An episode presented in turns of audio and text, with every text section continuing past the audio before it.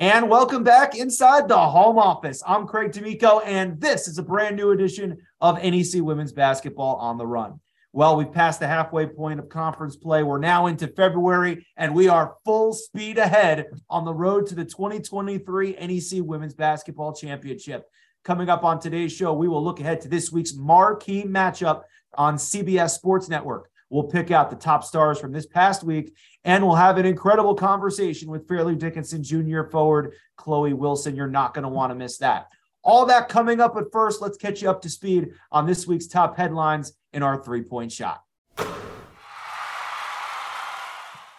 We started last week with one lone remaining team unbeaten atop the conference standings, and that was the Wagner Seahawks. They played their lone game of this past week on Thursday in Brooklyn against the St. Francis Brooklyn Terriers. Wagner jumped on top early with some hot shooting to take the lead at halftime by six. But Terriers head coach Linda Cimino would later say that no one would believe they'd only be down six at half with Sarah Bandoma and Tyra Myers both out for most of the first 20 minutes in foul trouble. But they were only down two possessions and they came back out and played a third quarter to remember, outscoring the Seahawks 25 to 12 back at full strength. Now, it would go back and forth between these two teams in the fourth quarter, but it would come down to Myers making a clutch basket for St. Francis Brooklyn with about a minute 19 to go. And then the Terriers, who are statistically ninth in the league out of nine teams in free throw percentage on this day, they would make six of their final eight from the stripe in the fourth quarter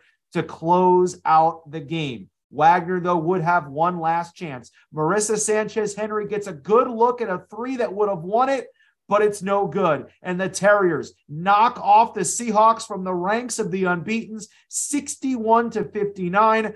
Coach Sims saying later on that this was the best team win for the Terriers since they upset Michigan State at home a season ago.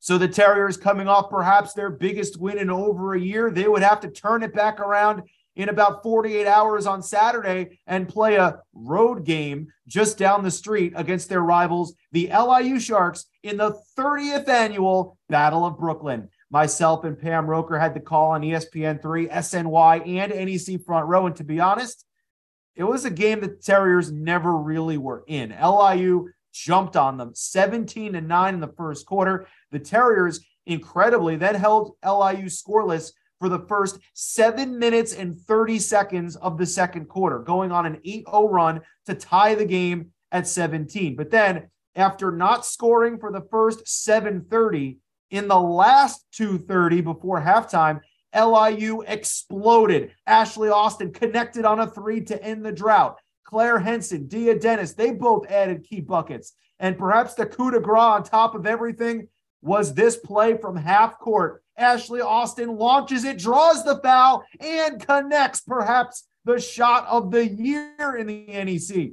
She would then make the bonus free throw, a four point play, and LIU, despite not scoring for the first seven minutes and 30 seconds of the quarter, actually won the quarter. They outscored St. Francis Brooklyn 12 to 10 overall when all was said and done in quarter two. Now, the Terriers did get to within three in the second half, but that was as close as they would get. LIU would pull away, and for the first time since 2016, LIU would win the Battle of Brooklyn 69 to 54 over their borough rivals. The Battle of Brooklyn plaque will reside at Ashland and DeKalb for the next year. St. Francis Brooklyn, they just had a poor shooting day, only 29% from the field. Their leading scorer, Alyssa Fisher, finished with two points on one for 13 shooting.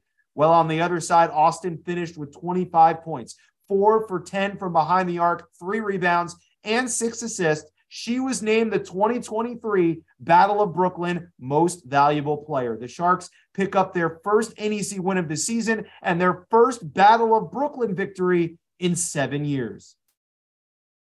So here's how we stand as we cross into the second half of conference play. No more unbeaten teams at the top of the standings. So the 2013 Quinnipiac Bobcats can have their annual toast. This on their 10 year anniversary. They remain the last NEC team to perfectly run the table. Wagner, with their setback against St. Francis Brooklyn, falls to six and one, a half game behind FDU and Sacred Heart, who are both seven and one atop the league. The Terriers, they won one and they lost one, as we highlighted this past week. They are in fourth place at five and three, two games ahead of Merrimack and SFU, who are both three and five. That is your battle for the top four seed.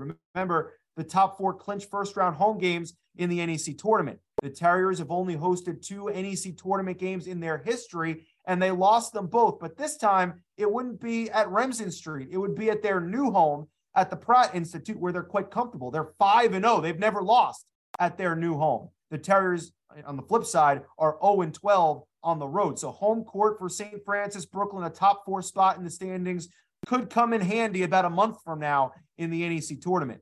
Stonehill and Central Connecticut are both 2 and 6 while LIU secured their first NEC win of the season in the Battle of Brooklyn, their first win overall since mid-November. Time now for the Heat Check, featuring the top three stars from week five. Our third star this week is Ny'Ceara Pryor from Sacred Heart. You know, we're, we're starting to kind of run out of things to say about Ny'Ceara Pryor. She's been a mainstay on our list each and every week, and she's back once again following a weekend of averaging 16 and a half points, five and a half rebounds, six and a half assists, and two and a half steals in a pair of victories against LIU and Stonehill in the fourth quarter against the Skyhawks. With the game still hanging in the balance, Pryor scored the last nine points for the Pioneers, including a steal and a score with about a minute 20 to go to double the Pioneers' edge from two to four. She made all the late free throws to preserve the win and a spot once again in our Heat Check top three. Our second star is Chloe Wilson from Fairleigh Dickinson. Wilson helped FDU bounce back from their first NEC defeat of the season with a pair of strong performances this past weekend. She was limited to just 19 minutes with foul trouble against SFU, but came back to score 15 points in that game. Then, just two days later, she collected 18 points and eight rebounds against the Warriors. Wilson is the league's third leading scorer here in 2023. And our top star of the week is Ashley Austin from LIU. She came to the Sharks by way of Cal State Bakersfield and Texas Southern. And now, in her first year with the Sharks, she has become a go to scorer for Coach Renee Haynes. This past weekend, Austin was added to the starting lineup and she made the most of that opportunity. She scored 23 points against Sacred Heart before making history on Saturday afternoon, setting a new career high with 25 points. She then made the play of the weekend, maybe the play of the year so far in the Northeast Conference with a half court buzzer beating four point play. And she joined the likes of Kim McMillan, Tamika Dudley, Val Naima, and Ashley Palmer to win the Battle of Brooklyn MVP trophy in an LIU uniform. And she's the very first to win the MVP award in an LIU Sharks uniform after averaging 24 points, four rebounds, and four and a half assists in two games this past week. Ashley Austin is our top star of week five. It's time for the NEC Open Mic, and our guest this week is from the reigning and defending NEC regular season champion, the FDU Knights. She's currently third in the league in scoring, seventh in rebounding. FDU junior forward Chloe Wilson. Chloe, welcome to the show. Thank you. Thank you for having me yeah, so great to have you here. You and the Knights are off to a great start this year, seven and one, as we hit the halfway point already in this 16 game conference schedule. So, what's been the secret to your success so far here in 2023? Honestly, the same thing that it's been for the past few years is just teamwork and working together and just being focused and prepared for every game. Now, you know, basketball is kind of a simple game when you think about it. If you don't let the other team score, there's no possible chance of them winning. So your team kind of embodies that because you don't allow the other teams to score that much. Your defensive play has kind of been off the charts. So, what have been some of the messages that your coaches have been giving you guys about taking care of business on the defensive end? Well, one of the biggest things that Coach Ange and all of our assistant coaches um, try to emphasize is that defense wins games. Like our offense um, comes off of our defense. Like FDU is mainly known for defense, and the, more we play defense, the better it is for us, and the better defense that we play, the better it is for us. So just always uh, making sure that we focus mostly in practice on defense and trying to, you know, stop the other team from scoring the basketball. Now we've seen you on the court. You have you have the ability to kind of take over games on the boards and scoring. But, but what's the balance for you to kind of you know stay tough, stay aggressive, but also trying to stay out of foul trouble? What's the balance for you in that? Still trying to bounce it out. I'm not gonna lie, but um, I've just been like trying to learn from every game that I've um, been playing this past season and seeing how other teams are playing me. And also, my teammates play a big role in it because if it's not for them and me kicking out the ball and them, you know, attacking and stuff, it, it would it wouldn't open up our um, offense and stuff. So I really want to give thanks to my teammates for also being a threat on, on offense and just being there for me too, so that we could just all play the game together. Now, we mentioned at the top, you guys won the regular season championship last year, fell in the semifinals in the tournament, but got to experience the WNIT against Seton Hall. So, for you and your teammates who are coming back from last year, uh, what was that experience like, and how maybe can that help you going forward now into February and March this year? Well, yeah. Okay. So, yeah, obviously, falling in the um, semifinals isn't something that any team wants, especially as a number one team. But um, going into the WNIT, I do feel like it helped us with our confidence and, you know, playing against Seton Hall, you know, just allowed us and showed us that we can play with anyone and everyone. So um, I also do think that this year too, um, the team and as well as Coach Ange, we like to feed off of last year and how we felt last year and bring that into our game, implement that into our defense and our offense and like everything that we talk about um, this year because we know we don't want to feel the same thing that we felt last year. So basically just using last year as a fuel for our fire. Now let, let's go all the way back to the beginning. Uh, how was it? When was it that you fell in love with the game of basketball as a kid? Okay, so yeah, um, to be honest, I started out as a track runner. I was a runner at first, never really looked at the game of basketball until the age of like 14, like wow. you know, 13, 14. So I really didn't start till like eighth grade. And then I got this really cool AAU coach who turned into my high school coach, who then allowed me to come here to FDU or helped me get here to FDU. So um, I think at first I was really just playing the game as like just a rebounder and a facilitator and just, you know, doing a little dirty work.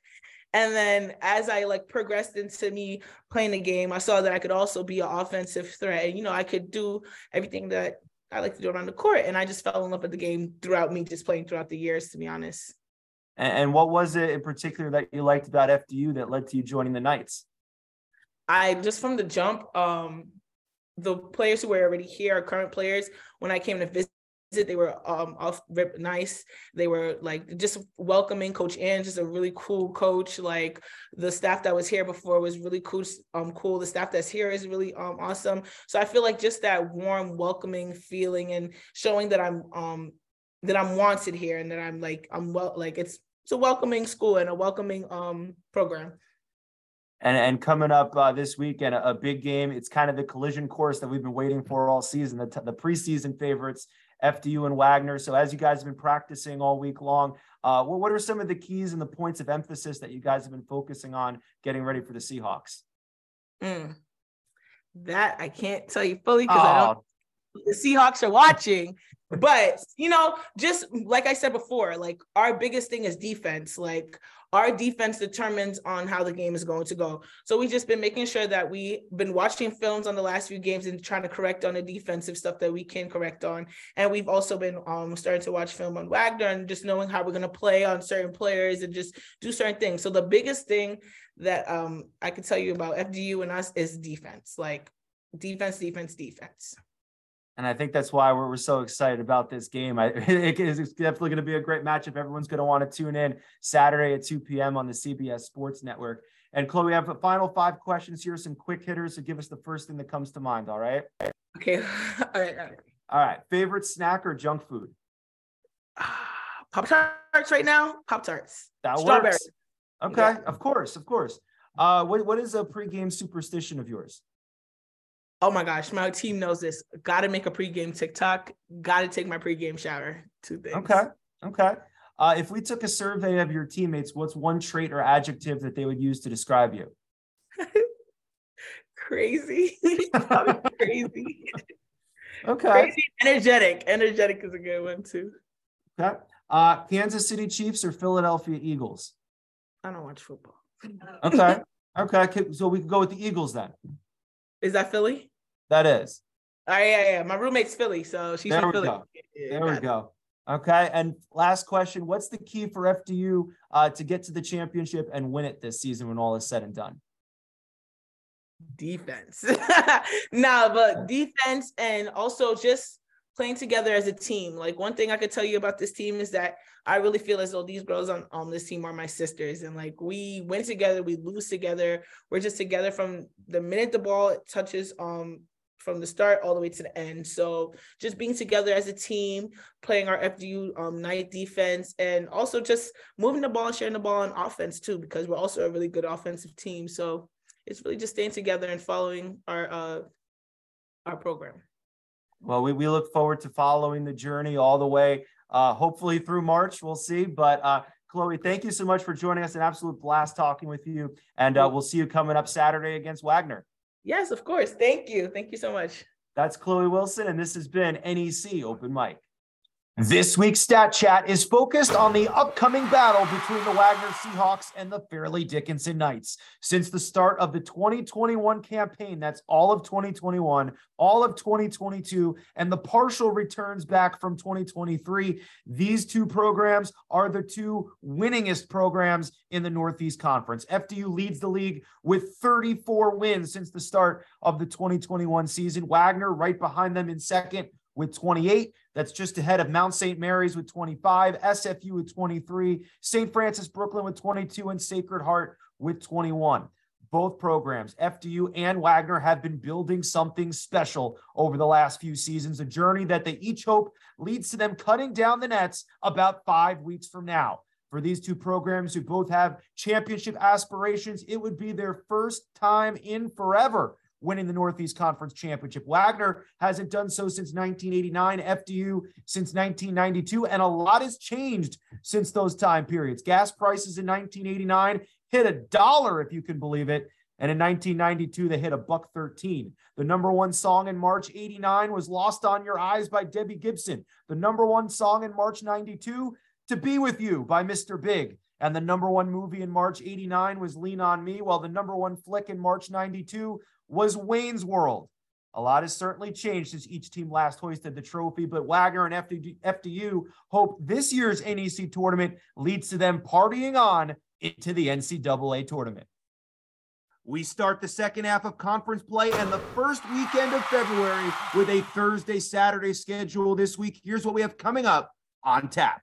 On Thursday, the LIU Sharks finish up their three game homestand at Ashland and DeKalb, playing host to the Merrimack Warriors, winners of four out of their last six. The Sharks trying to turn their first NEC win into their first winning streak. Stonehill will take on SFU. The Red Flash escaped with a four point win in their first meeting back at the beginning of January. And St. Francis Brooklyn will look to bounce back from their Battle of Brooklyn showing when they take on Central Connecticut State. But our feature game on Thursday is the Wagner Seahawks and the Sacred Heart Pioneers. So Wagner suffered their first NEC loss back on Thursday, but they were off on Saturday, meaning they had to sit around all week and sit on that loss before finally having a chance to get back at it. And waiting for them in this game just so happens to be a Sacred Heart team that also has a one in the loss column. Both teams tied for first place, and we'll see two teams who are in the top three in conference play in both scoring offense and scoring defense. Plus, if you like guard play, this will be the game for you. Two of the top guards in our league, Ny'Ceara Pryor for Sacred Heart and Z Thibault for Wagner, will be center stage. And then on Saturday, the road doesn't get any easier for the Wagner Seahawks as they will be involved in our game of the week, 2 p.m. on the CBS Sports Network. Myself and Takira Carter will be on the call for the Wagner Seahawks hosting the Fairleigh Dickinson Knights. The long awaited first meeting of the season between these two heavyweights will go down Saturday on the CBS Sports Network. Now, suppose Wagner wins on Thursday night against Sacred Heart. They'll then have to turn around in less than 48 hours, and their reward will be to try to beat another one loss conference team in FDU. But Suppose they don't win that game against the Pioneers on Thursday. Then all of a sudden the story and the situation changes quite a bit because they'll be going into this game against the Knights, taking on the reigning regular season champions, trying to avoid dropping three in a row, which would drop them from the top to the middle of the NEC standings. Wagner and FDU, they are the two runners up from last season. They're the two preseason favorites this year, and they're the two teams who have the most conference wins since the start of the 2021 campaign. It's a big game in the standings, as we've mentioned. The first of two meetings this year. They split their two meetings last year, each winning on their own home court. The Fairleigh Dickinson Knights post the sixth best scoring defense in the country, only allowing 52.6 points per game. They're even better, allowing only 47 points per game in conference play. And good luck if you need a three pointer against them because FDU is the number one three point field goal percentage defensive team in the country, allowing opponents to convert at just 22% from the perimeter. There are Bigfoot sightings more frequently than FDU allows points. But as we've mentioned, Wagner does sport the top scoring offense in the NEC. 69.7 points per game in conference play. They're also a top three scoring defensive team in the league as well. And Wagner also forces 21 turnovers per game, a top 15 mark in the country. So, ball control, defense, rebounding, limiting second chance points all appear to be keys to victory in this key conference clash. Plus, as a bonus, you'll get to see Chloe Wilson and Kem Wabadu battle in the post, a matchup between two ladies who have proven this year that they can dominate and take over games. It should be a fun matchup to watch. Now, FDU this year, they would love to get a second straight regular season title when all is said and done. Wagner would like to win their first regular season crown since 1989. And both teams know the path towards those goals will be right through one another. And it all starts on Saturday, the 82nd all time meeting between Fairleigh Dickinson and Wagner, two of the top teams in the league, Saturday, 2 p.m. on the CBS Sports Network. Well, that'll just about do it for this week's show. We can't wait to talk to you next on Saturday afternoon, 2 p.m. atop Grimes Hill in Staten Island, the Spiro Sports Center for the Wagner Seahawks and the FDU Knights. And of course, we'll be right back here to wrap that game up and everything going on in the Northeast Conference from this past weekend on next week's show. Until then, I'm Craig D'Amico, and this has been NEC Women's Basketball on the Run.